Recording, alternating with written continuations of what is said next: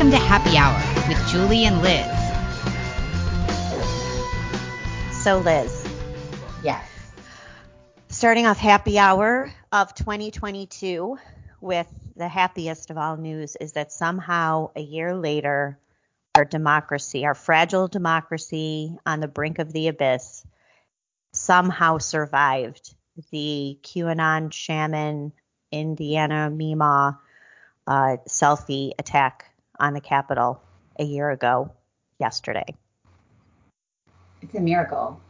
It, it truly is just hanging by a thread. It's a just thread. God's hand. It's just by God's Uh, hand that we're still here. democracy, just tr- just by a tiny thread of, of goodness. Oh. So we're going to get right to our special guest today, Ben Weingarten, who is here with us from Real Clear Investigations and really all over the place. Um, and he has done some great reporting too on January 6th. So we are going to talk about all the ridiculousness of the January 6th uh, Fedsurrection anniversary and just cover a whole bunch of stuff. Look ahead for 2022. So Ben, thanks for joining us. Thanks so much for having me. And let me just start by saying kudos to you both. Liz, your piece at American Greatness comparing the exploitation of January 6th to Russiagate, I think was spot on and spoke to what a lot of people see unfolding and has been unfolding before our eyes for the last year. And Julie, obviously, kudos on your exceptional new book and all the success you've had with it. It's, it's well deserved. Well, thanks, Ben, and thanks for you know sharing our work and helping to cover and doing your own investigation. Of course, the chart, which we can talk about, the graph at Real Clear Investigations, is very illuminating. The difference between various riots and January 6th. Um, so maybe we could start off with what was the most outlandish, preposterous, ridiculous thing that we heard from the regime this week or even yesterday? where where to begin? I, I mean, for, for, from my perspective, like the first of all, the the Democrats doth protest too much. If there's one takeaway from all of this, and there are a lot of takeaways, and we've spoken before, you know, from the very start, one of my focuses was. Okay, the worst of the acts, the most violent acts that were perpetrated on January 6th ought to be persecuted to the to the fullest extent period, full stop, just like those very same analogous acts, when they're perpetrated by political actors of any kind, ought to be prosecuted to the fullest extent. So let's get that out of the way from the start. But it was very clear, and we talked about this months back, that this event would be used as the catalyzing event, the shoddy scaffolding on which an entire war on wrongthink would be built to try to cast tens of millions of people as terrorists or their co-conspirators, insurrectionists, obviously, et cetera. We know all the adjectives on the basis of the worst actions of a violent minority, of a minority, of tens of thousands of people who were peacefully in Washington to make their voices heard about legitimate questions about the integrity of the 2020 election that still stand. Um, so from the start, that was sort of the focus, and the elevation of January 6th, a year on, and this was not the first time these comparisons were made, to 9/11, Pearl Harbor, the Civil War, I think speaks to the extent to which the ruling class is grasping at straws here. The facts can't meet the narrative, so they have to put the narrative forth, this way.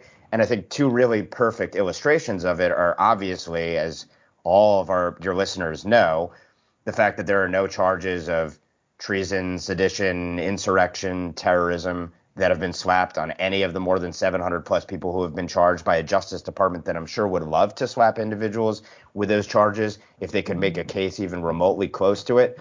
And then the, the chief judge of the DC District Court, where these cases are being adjudicated, I think this is sort of the line of all the prosecutions, and inadvertently the most telling line is Beryl Howell saying to federal prosecutors, you're resolving, you're trying to resolve the crime of the century with Class B misdemeanors. Mm-hmm. Now, the left takes that as the courts, the prosecutors are just going too soft on people. But the reality is that they can't make the legal case match the political, rhetorical case that they're putting forth. And just the last thing I'll say is that the 9 11 comparison, it's really not even worth entertaining these, legitimize, legitimizing them. But it's so outrageous to anyone who lived through, knew people who were anywhere near New York City that day. I was a student. I grew up 40 minutes outside the city in the New Jersey suburbs. My dad was working in lower Manhattan that day. He came back hours later, thankfully, safely, covered in soot that day.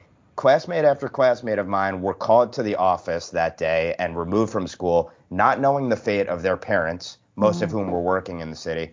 So who the hell are they to make that comparison? I mean, it's mm-hmm. just it's, it's just utterly outrageous. I mean, I'd love to hear some journalists actually go out and interview the victims, people who were in and around New York that day and say, what do you make of the fact that the vice president would make that comparison? It's just totally sickening, asinine, and again, I think speaks to the the Democrats doth protest too much aspect of all this. I think so many people have a family member that's also been in the military in one form or another, who's probably been maybe been injured or killed in one of these Cheney wars over the years, and then to have this riot be compared to someone coming home without legs or someone not coming home or or World War II or I don't know I think someone mentioned the Holocaust because of course you know it's worse than the Holocaust. Um, I'm Jewish and I can make that I can say that. So don't come at me um, it is I think you're right I say a lot here when we're talking about the fiascos the various fiascos of the left is that they always shit the bed because they're so out of touch with like the average American that they have no idea what what it, what really resonates with people and what doesn't. And to go out there and make the claim that you know it's it's exactly like the people jumping out of like a 50 story building so that they weren't burned alive. You know that that's you know it's commensurate. That is a commensurate analogy. It's so repulsive. Um, so that's that's true. I do I wonder, I mentioned to Julie earlier, I get, I'm assuming, I, I don't watch CNN, maybe you know, Ben, um, that CNN carried this whole festival um, live yesterday, the various speeches and events. I, am curious what the ratings were. You know, how many people tuned into this show? I, I wonder. Uh, yeah, I, I, haven't seen the numbers yet, but I think when you have to trot out Lin Manuel Miranda to show how sober and serious you are about this, and also when you have to highlight how journalists and politicians felt about something, how they felt about it, you don't need to ask anyone who is a grieving family or who is a victim and mercifully survived on 9/11 how they felt or or someone in the military at Pearl Harbor the few remaining survivors if you ask them how did you how did you feel? You don't need to ask that question. You know. It goes without saying. And this is sort of like the the facts versus feelings thing. This is all facts versus feelings. You don't know ben, ben it's hard to it's hard maybe it's just hard for you to relate to the trauma of reading a teleprompter inside safely inside a newsroom when you know people are rallying and flying the american flag outside the capitol I mean, we had we actually had media personalities talking about their trauma of just being on the air, just reading their teleprompter, not being anywhere near. Because if I recall, most of the footage that we have that wasn't from the surveillance cameras, which most of which is being concealed from us, came from people on the right who were there. The people there weren't.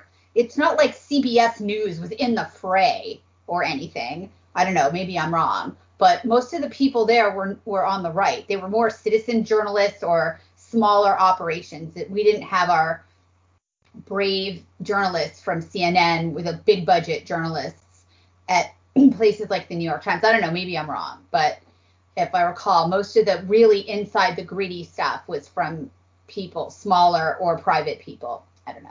Anyway, Julie, go go ahead. Well, I think Democrats you can always count on them to overreach, right? They grab the narrative early, which is part of their genius, their evil genius. So they set the stage early on as it was actually happening that this was an armed insurrection. That's what Joe Biden said, you know, as it was still happening.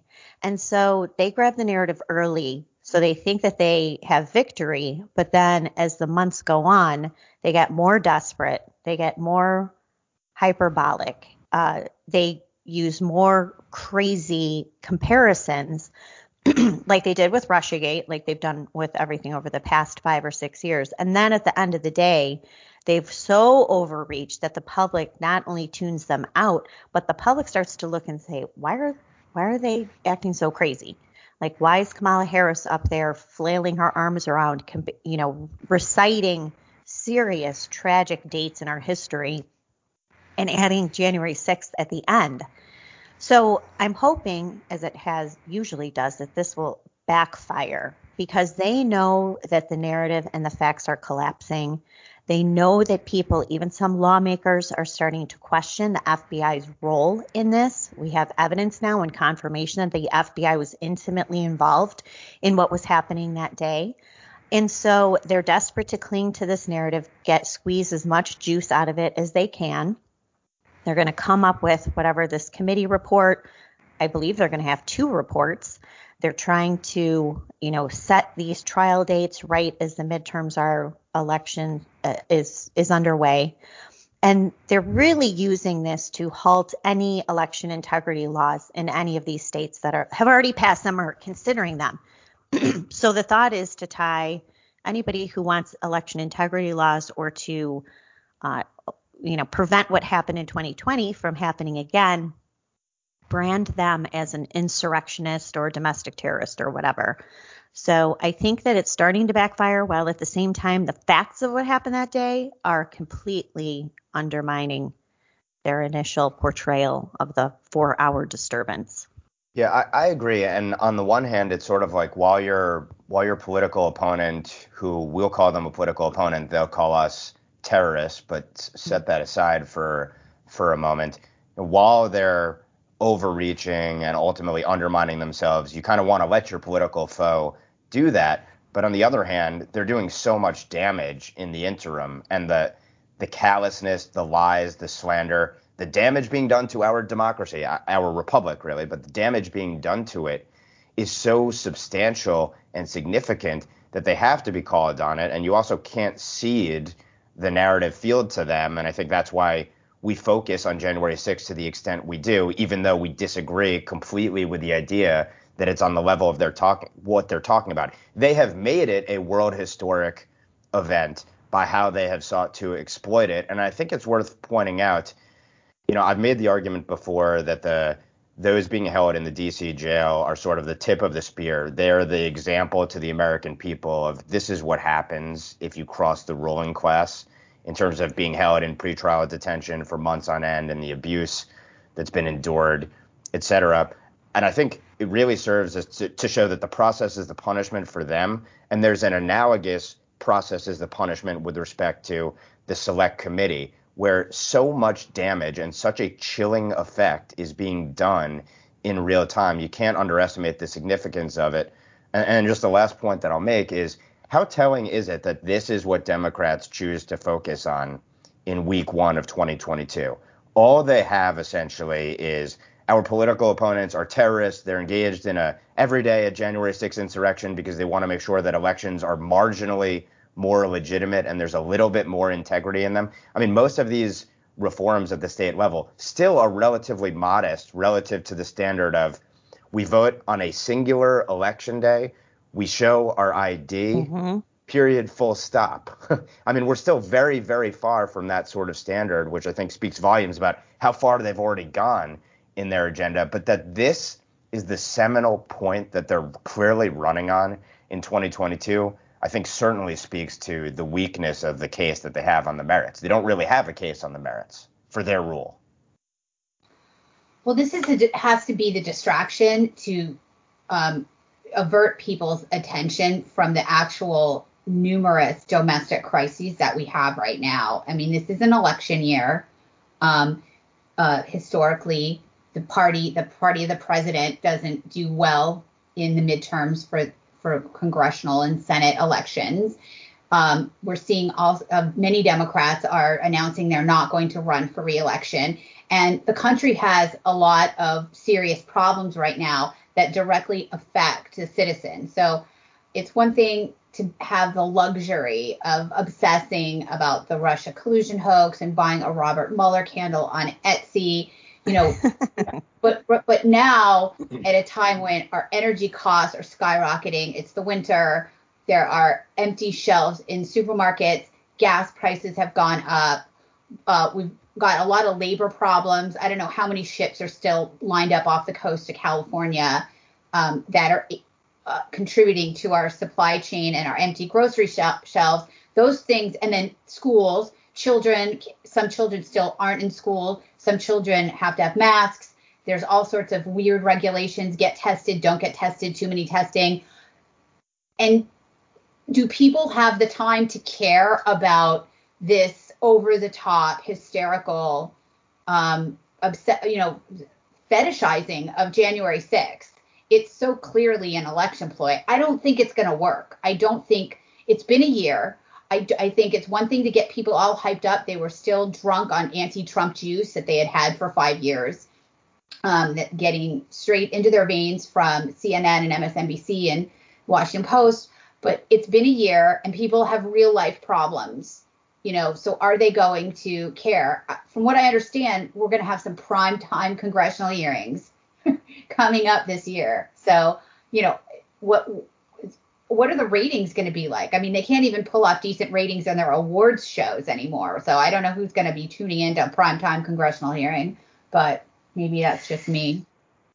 Um, I want to say I think one of the most despicable displays yesterday was the lie once again that not only Officer Brian Sicknick died as a result of what happened on January 6th, but that five police officers died. And this was a lie that was told to the American public by Merrick Garland on Wednesday and was repeated numerous times yesterday, including by Nancy Pelosi and Joe Biden. Brian Sicknick did not die of anything related to January 6th. He died of natural causes. The DC coroner, who tried to delay the results as much as he possibly could, finally was forced to release it beyond the normal deadline, which is 90 days, of releasing autopsy results. He died of a stroke caused by two clots and tragically died at the age of 42 had nothing to do. Brian Sicknick was not in any battles with any protesters. The video that you see, he's standing there. Um, actually, Capitol Police were the ones who were dousing people with chemical spray, not vice versa. and so there's no evidence that anything related to what he was minimally involved in on January 6th. He wasn't attacked by any protester. He wasn't brawling. Nobody punched him. Uh, I mean, the guy you could see him on video. He's sort of wandering around, rinsing out his eyes, and then he, I think he goes inside. So that lie. Then they attribute alleged suicides of one Capitol police officer and two DC Metro. They add that to the death tally. Then yesterday they added, excuse me, William Evans, the Capitol police officer who was run down by a black Nation of Islam radical in April. They tied his death to January 6th. So I keep asking over and over publicly January 6th was so bad. Why do they have to continue to lie about it? On the flip side, Joe Biden, who is just an immoral, petty, vengeful man, didn't bother to mention the four Americans who died that day. One of whom was executed by a police officer on federal property, of course, Ashley Babbitt, who's also a veteran and the three other people who died that day Roseanne Boyland, Kevin Greeson, and Benjamin Phillips. The President of the United States completely overlooked their deaths that day. Why? Because they didn't vote for him. And that just, if there's anything that sums up what a petty, I didn't think I could hate a president more than I hate Barack Obama and Bill Clinton. But I think Joe Biden is even more immoral and soulless and petty than those two are, which is hard to get to. And so the fact that no Democrat mentioned the names of four Americans who died that day and pretended that five officers died. That says about all you need to say about who these people are. Yeah, I, I think uh, one point that I want to underscore is you don't have to lie, conceal thousands of hours of footage have a stacked Soviet show trial style select committee if you're confident in your case. You should be perfectly open, honest, and transparent about what's transpiring. Of course, the same thing goes for the hemming and hawing, the obfuscation on informants on the ground and what their role was on the day and what government officials knew and when did they know it. But then also just the cynical nature of lying about the deaths, you are exploiting people's lives, people who died. And that alone is just a really sick thing. And I know that we've been, that's basically been normalized in Washington, but it's just sick. And it really gives you insight into the psyche of the individuals who are running this charade. And also, I, I mean, it's worth note, noting the fact that they have to concoct these sort of cockamamie narratives about these things and engage in these crazed plots, whether it's the Russia Gate or impeachment one and impeachment two or this, does that point to the strength of the ruling class or the weakness and the fear of the ruling class? And I think it speaks for itself based on the actions. I think that's a great point. And yes, exploiting deaths is disgusting. You actually, I actually watched an interview with Jamie Raskin, who is, of course, on the January 6th committee, also was one of the head impeachment managers. Um, his son, 25 year old son, committed suicide on New Year's Eve day uh, in 2020. He actually was using his son's suicide as a talking point for January 6th. I, as a parent, first of all, your child dying is one is horrific, worst nightmare. Your your child committing suicide adds a whole other level of guilt and culpa. I mean, I just can't imagine anything more horrific. And he's on MSNBC ginning up sympathy for himself and the cause of January 6th by exploiting his own son's suicide. It was it's just the most depraved, desperate thing I've ever seen. But it will speak to the people who we're dealing with, right? They don't care. They will even exploit their own children to score political points because they are Marxist, because that's what people of the left do. And so to watch them continue now, and I will say it's not just the Democrats who are exploiting, say, Brian Sicknick's death. So is his own mother. So is his alleged girlfriend, who they had broken up, but she's on the news all the time talking about what happened to him. Um, so it's a collective sick mentality of these people. Um, but to your well, point too, have, they oh, have a tradition of exploiting things like that, though. I mean, there is it is mm-hmm. consistent to see the Democrats exploit personal tragedy. I don't know if Ben, um, you're younger than us, but maybe Julie remembers the Wellstone funeral um, when Paul Wellstone died. Um, he was a Minnesota, I believe Minnesota um, elected official, and he died. And literally, it was a political rally. The funeral was was a political rally. It was a political event, but it was a funeral. It was so disgusting. But you know, again, it's just n- there. There are no boundaries. There well, are John no McCain's like, funeral, same thing. Yeah. Right. Yeah. Yeah. I mean, his own daughter used her father's death to go after Donald Trump. I mean, that's right. Well, Bill Bill right. Clinton's even though I was a kid at the time, I've seen the YouTube, the Bill Clinton fake crying at the Ron Brown, Brown funeral. Yeah. I think that's the that takes the cake. that right. that truly is that is the standard of the lip biting and then the laugh and then the sad lip biting really quick. It was it was amazing. It was I like sort of miss those days, right? when it was only that, when it was only that, and now we're right. Totally it was only place. that. Yep. Um, working off of what you guys were talking about is this over this exaggerating and like hyper focus on really outlandish things and lies that are concocted.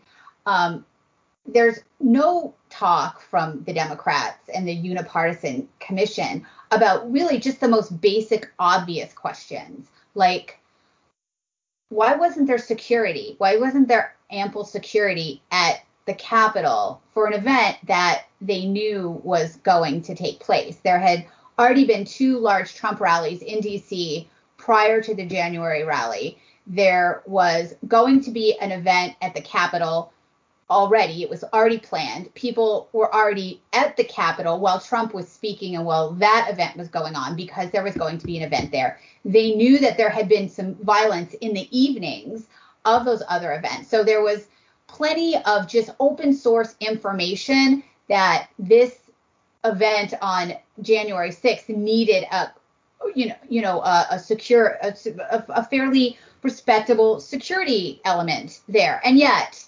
there was none. And so nobody is talking about that those that question is not being asked. And also Um, I would like to know if we're ever going to find out who put out the lie that Brian Sicknick was murdered by Trump supporters brandishing a fire extinguisher, because that is not just a, a whoopsie or I, I didn't hear it right type of mistake. That is a very discreet, specific description mm-hmm. of an event that absolutely did not happen. And is anyone looking into how that got into the public? Because that was used to really inflame and incite the public uh, by saying that the Trump supporters had killed a police officer. And it turned out to be just one of many lies surrounding that day.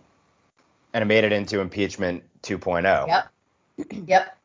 Well, 3.0. It, oh, it was right? it, 15.0. I don't know. Well, it was obviously reported by the New York Times on January 8th. They sourced it to, they attributed it to two anonymous law enforcement officials that he had been bludgeoned to death with a fire extinguisher.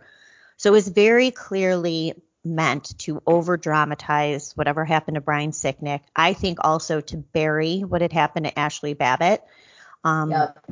Any other Trump supporters that day. So this took their death off the pages and everything was focused on Brian Sicknick. But of course, then the New York Times retracted that story. They also said, oh, it wasn't law enforcement, it was people tied to law enforcement. So Adam Schiff, like, I mean, it could have been anyone. But those reporters have not been fired. There was no formal apology by the New York Times. As Ben just said, it made it into the official government House impeachment memo. It has not been retracted, even though the story has been retracted. And to this day, you have millions of Americans who still think that, that Trump has bashed in the head of Brian Sicknick on January 6th. They still believe it, just like they still believe that Trump and Putin were in cahoots and stole the election from Hillary Clinton. I think it's it's worth noting that first of all, this is the Pelosi Select Committee, and given Pelosi's own responsibility in connection with security at the Capitol, I think that tells you all you need to know about what you're going to get or not going to get in terms of their uh, so-called investigation. Um, I, I, totally agree with the point, Liz, about th- the way that I would frame it is how is it possible that the most sophisticated, lavishly funded surveillance state in the seat of the country, knowing that tens of thousands of people were coming to Washington, D.C., could have possibly let the Capitol be breached. I mean, imagine if the jihadists that are in this country all set on the Capitol tomorrow, like, could you conceive what? Imagine what kind of damage they could have done if they were in a situation like that. And of course, they want to compare these people to jihadists, but but sticking with that sort of, if you're going to try to make that analogy, if this was some kind of sophisticated, coordinated terrorist attack, and to be fair, I guess to the federal authorities on this, they've basically admitted, at least in you know anonymous leaks accounts to mainstream publications, that most of the people there were not part of some organized movement. There was no pre-planning, etc. But set that aside.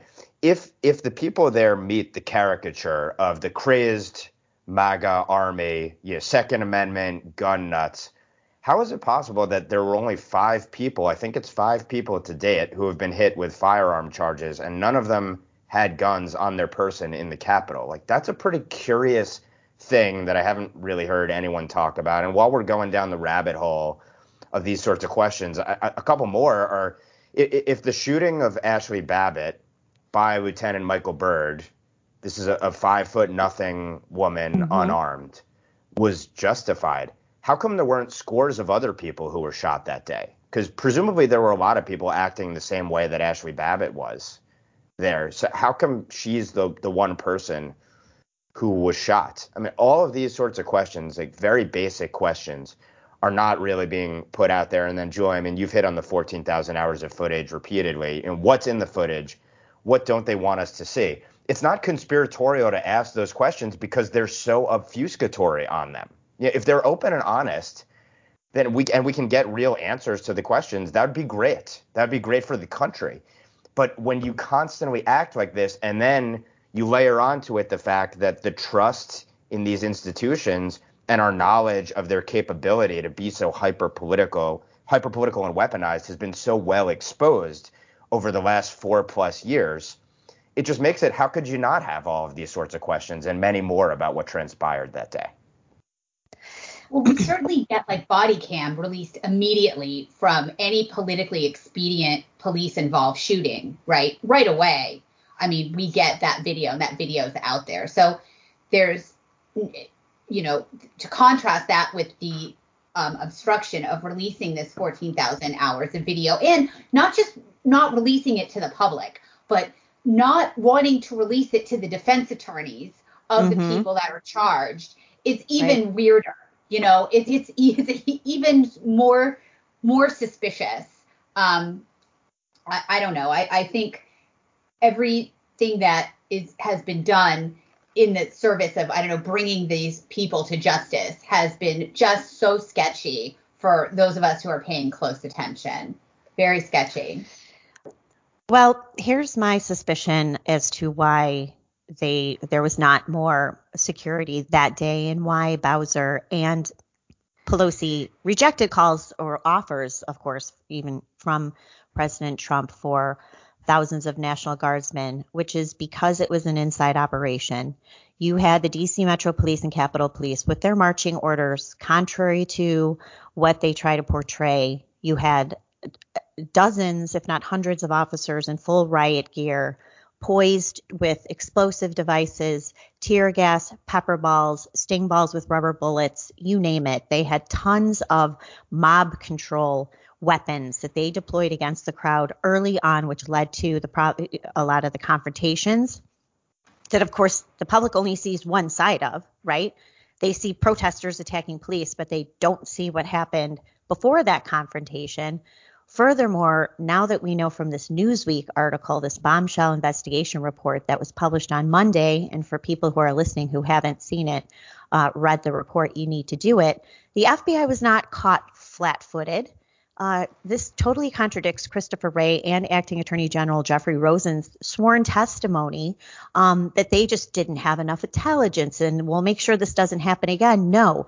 DOJ under Rosen and the FBI had at least a half a dozen elite FBI forces stationed at Quantico the weekend before January 6th, including the hostage rescue team, SWAT teams, and they were what being briefed there or they were anticipating violence? No. I mean we know this fbi and doj they were exercising. They were gaming out what they were going to do on that day and also contrary to jeffrey rosen's testimony he made it sound like oh we had these fbi forces available and as soon as the violence happened i sent them over to capitol hill no the newsweek report confirms that not only were they at quantico the weekend before, but they were deployed to the Capitol that morning. They were on Capitol grounds. They were near, suspiciously, right near the RNC and DNC where the alleged pipe bombs were found. Of course, the pipe bomber has never been found, but these whatever looked like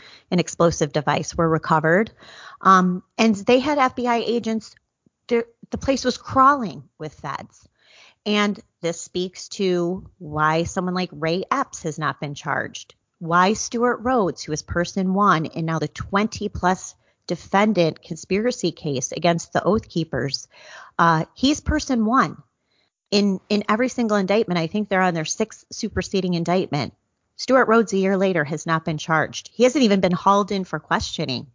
He hasn't even been charged with parading at the Capitol, even though other people who were in the same vicinity with him ha- have been charged. You have photographs of men and women wearing bright orange neon caps where you can also see, and I, t- I have a report on this, you could see they're wired. They have earpieces. They have black uh, caps underneath, which some people suspect say FBI, with neon hats on top of them. Those people have not been charged. They're not on the FBI's most wanted list. They're not on sedition hunters list. Why is that?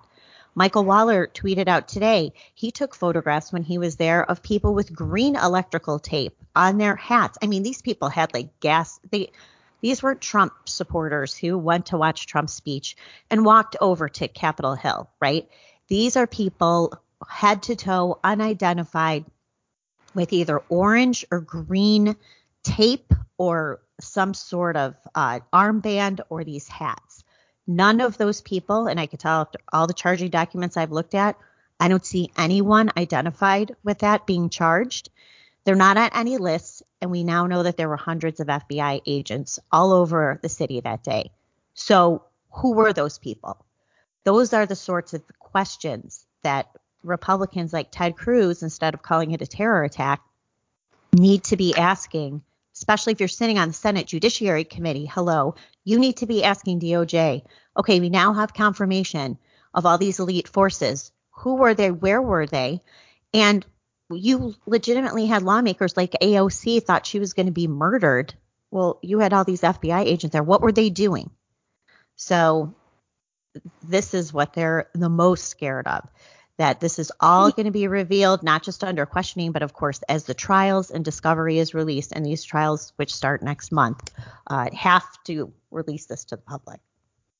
Hey, maybe one of you guys know, um, or you, you found some follow up on this, because this has um, kind of been troubling me over the last year. I know I've talked to Julie about it, um, but maybe I missed an update on um, the panic buttons ripped out of Ayanna Pressley's office. Um, do you remember that story on January 6th, we heard that the panic buttons had been ripped out of Ayanna Pressley's office on purpose, ripped out, not broken or misplaced. They were ripped out.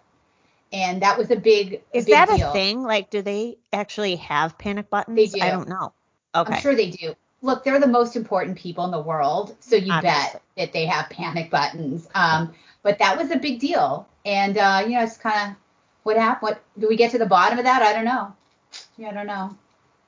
We'll put that Yeah. on the list with the pipe bomber and who erected the noose outside that day with an orange noose. Still no video of who put that together, shockingly. Um, and also another weird thing, Michael Byrd, who shot Ashli, killed Ashli Babbitt 10 minutes before he shot her, instructed House members to look under their seats to grab a very elaborate package of a gas hood and put them on because the Capitol was under attack. So, of course, that led to all sorts of optics that day. But the only people who were gassing people in the building that day were police. So, um, the more this is cobbled together, the sketchier as hell it looks. Is that what do you- normal? Is that is that is that like normal protocol to have gas masks under the seat? Like I, I don't know. Like is it was was it like a special thing that was just for the day, or are there just always gas masks under the seats in the rotunda, or not in the rotunda, in the in the well? I just maybe I don't know, but that seems really weird. I, just me. I don't know. Uh, do they usually have them? I have no idea. I'm gonna ask my Hill friends. I'm gonna ask them. I'm Okay. sorry. Go ahead, Ben. Yeah, no, I was just gonna say, and maybe the answer is simply that they know certain things are gonna come out in discovery for the percentage of cases that actually go to trial. But you know, what do you think the reasoning is behind the people leaking out to the New York Times that there were at least a couple of informants on the ground leaking out uh, in this Newsweek piece, you know, that there was a whole operation ready to go that day. Like, what do you think they're trying to get ahead of by putting that out there? That's a good Um, point. Every, every time there's a leak, there's a leak for a reason, right? There's a leak for a reason, and it's almost always to get in front of or set up a narrative for something that's going to come out that is going to be problematic. Go go ahead, Julie. Well, I do think it's because these cases are starting. Um, the first trial uh, starts in February, uh, but you have the Oath Keepers trial starting in April. And so you know there is going to be lots of documentation about FBI informants or assets in that group.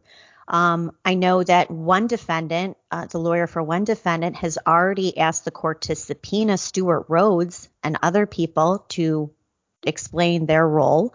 So we'll see what the judge does. But under discovery and as these trials proceed, there's going to be a lot of evidence and questions about assets, especially in these militia groups, the, the Oath Keepers, Proud Boys, and Three Percenters. The backdrop to that is going to be the Whitmer trial. That starts on March 8th in Michigan which is completely falling apart for the government. The defense attorneys are making a very strong case of FBI entrapment. You have the top three FBI agents. The top one, who signed the criminal complaint, has been fired by the FBI after he assaulted his wife. He's off the case. They've also removed the other two top FBI agents who handled at least 12 informants. You have one informant per defendant, by the way, in this case.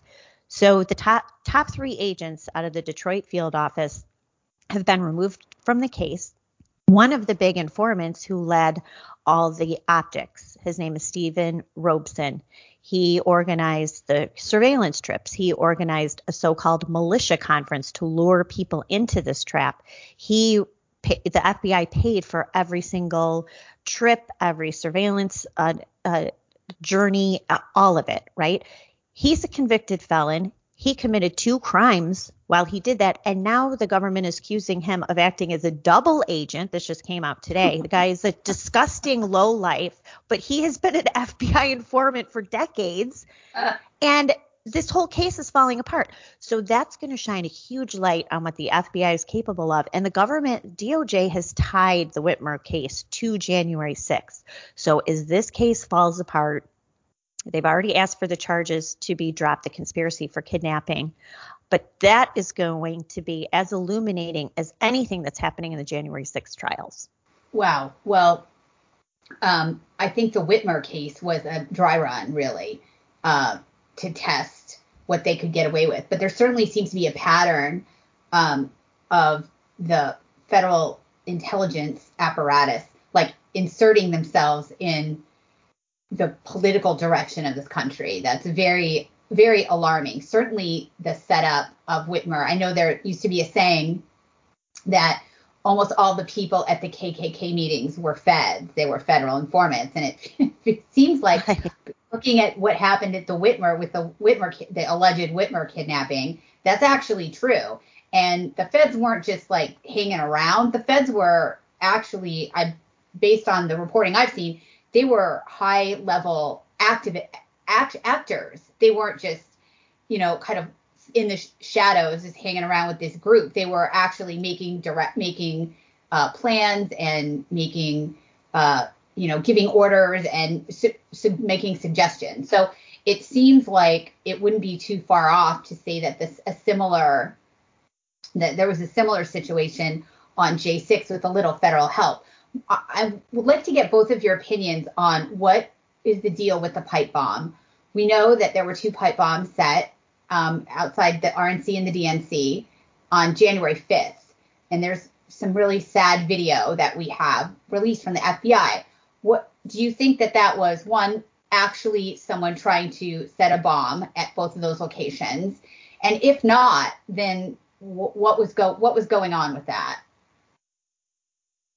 Yeah, I mean, let me just say for my part, I'm I'm pretty baffled by this. Sort of like uh, the the case that Darren Beattie was making yesterday about federal informants. That what you look at the the facts and what we know, and then you look at the obfuscation, or you know, at the very best, what you could say is just gross incompetence. I go back to the fact that we're talking about the most surveilled city, a jurisdiction in the country, maybe in the world, with the most sophisticated technology, where we see, by contrast, of course, this massive dragnet of epic proportions, the greatest, most sprawling investigation in history, essentially, paraphrasing what the DOJ is saying about the pursuit of Capitol breachers. And it's worth noting they call it the Capitol breach on the website associated with this. They don't call it an insurrection or the like. Right. Uh, and and that's and that's not accidental. They're they're careful with their words uh, it, it just strains credulity to think that they couldn't find this person. Uh, it's just remarkable to me. I don't know.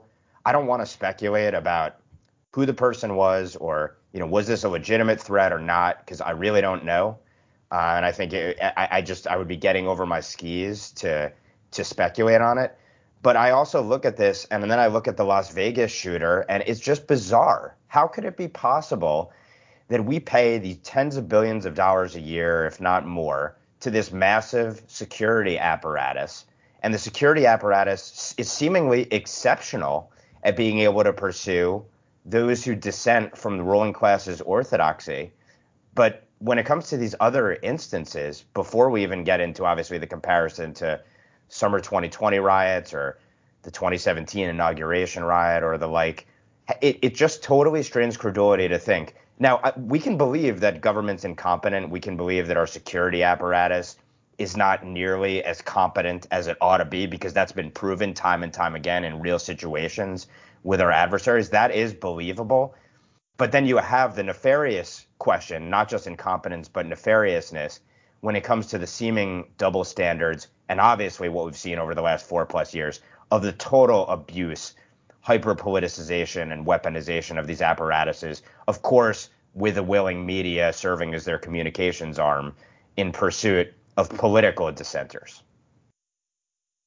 That's well well put, Ben. I think really well well said. Julie, what do you think about the bomb? The bomb. Do you have it? Well, do you know by any chance? I'm. I remember reading at the beginning that the bombs that they had gotten, the pipe bombs, were not functional. And I don't know if that's true or not. Maybe that was just the fog of war early reporting. Um, but they were set in the evening. When were they going to go off? Because they didn't end up going off. So I mean, they were just found first. Anyway, go ahead, Julie. Well, I think um, Cesar Sayoc, I think he put the bombs together and sent them to whoever. remember Cesar Sayoc, the guy who found with a van loaded with Trump stickers, uh, who sent yeah. bombs right before the 2018 election. Anyway, the I believe Capitol Police Chief, ex Capitol Police Chief Steven Sund, claimed that their bomb unit uh, detonated the bombs, and then the evidence was taken to the FBI. Now, we haven't heard anything from the FBI on this. They claim to have a $100,000 reward. I feel like maybe they gave the evidence to CrowdStrike, and CrowdStrike is oh, trying to figure out yeah. what happened with the pipe bombs. Like, this just sounds exactly like the DNC server. But I don't know. This was overlooked yesterday. Kyle Cheney at Politico reported that Kamala Harris was at the DNC headquarters for some reason on January 6th, and she was in the building when the alleged pipe bomb was uh, confiscated. So that seems like an odd little factoid that we're just learning a year later, don't you think?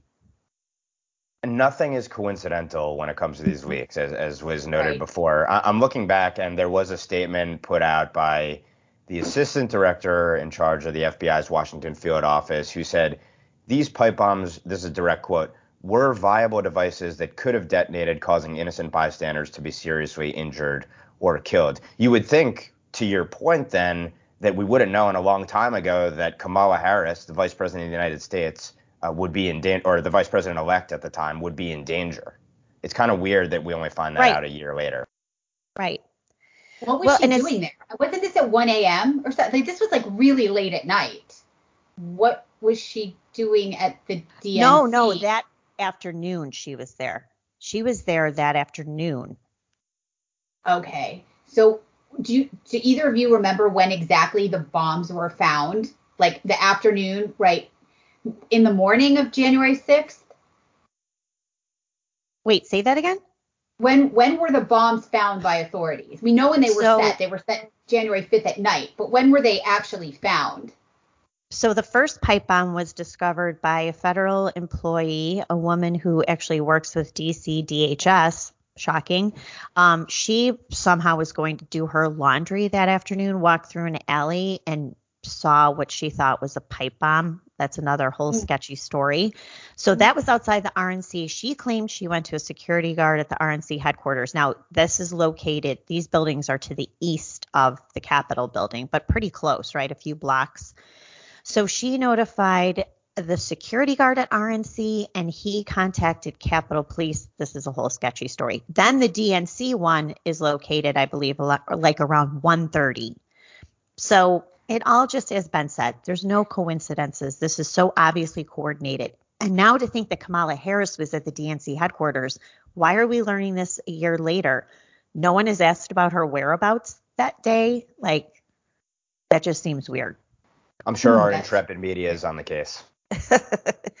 well, Kyle Cheney had no answers for it, so he was just posing right. the question. Well, we we have to wrap up because um, all three of us are in high demand, and so yeah. we have a hard out. And um, but this has been very enlightening. We could go on for hours with this, and I want to just give a shout out to all the feds listening to our podcast this week. Hi, um, I wasn't there. I wasn't, um, and I don't know anything about it. So thank you all for listening. And again, I want to give a big thanks to our guest, Ben Weingarten, who has put together a most excellent informational chart over at Real Clear Investigations, uh, comparing the details of the January 6th uh, political protests with the Antifa BLM riots of summer 2020. And so definitely go take a look over there. And as usual, thank you, Julie. And we will be back next week. Oh, and please don't oh, forget oh, can I give Can I give oh, a shout out for Julie. my book? Oh yeah, Julie has to, has something to to promote. So go on, Julie sorry, shamelessly promoting my own book. Um, it went up on Amazon and Barnes and Noble this week. It's called January 6th: How the Democrats Are Using the Capitol Protest to Launch a Domestic War Against the Political Right. And um, I urge you, please, if you haven't yet, please purchase it because we're trying to knock Jamie Raskin's book. I'm number two. He's number one on the new release Amazon bestseller. So we want to knock him out of there. Send a little message to the J6 committee. So if you haven't purchased one, please do. All right. Thanks again, guys, and we will see you next week. Thanks for listening to Happy Hour with Julie and Liz. We'll see you next week.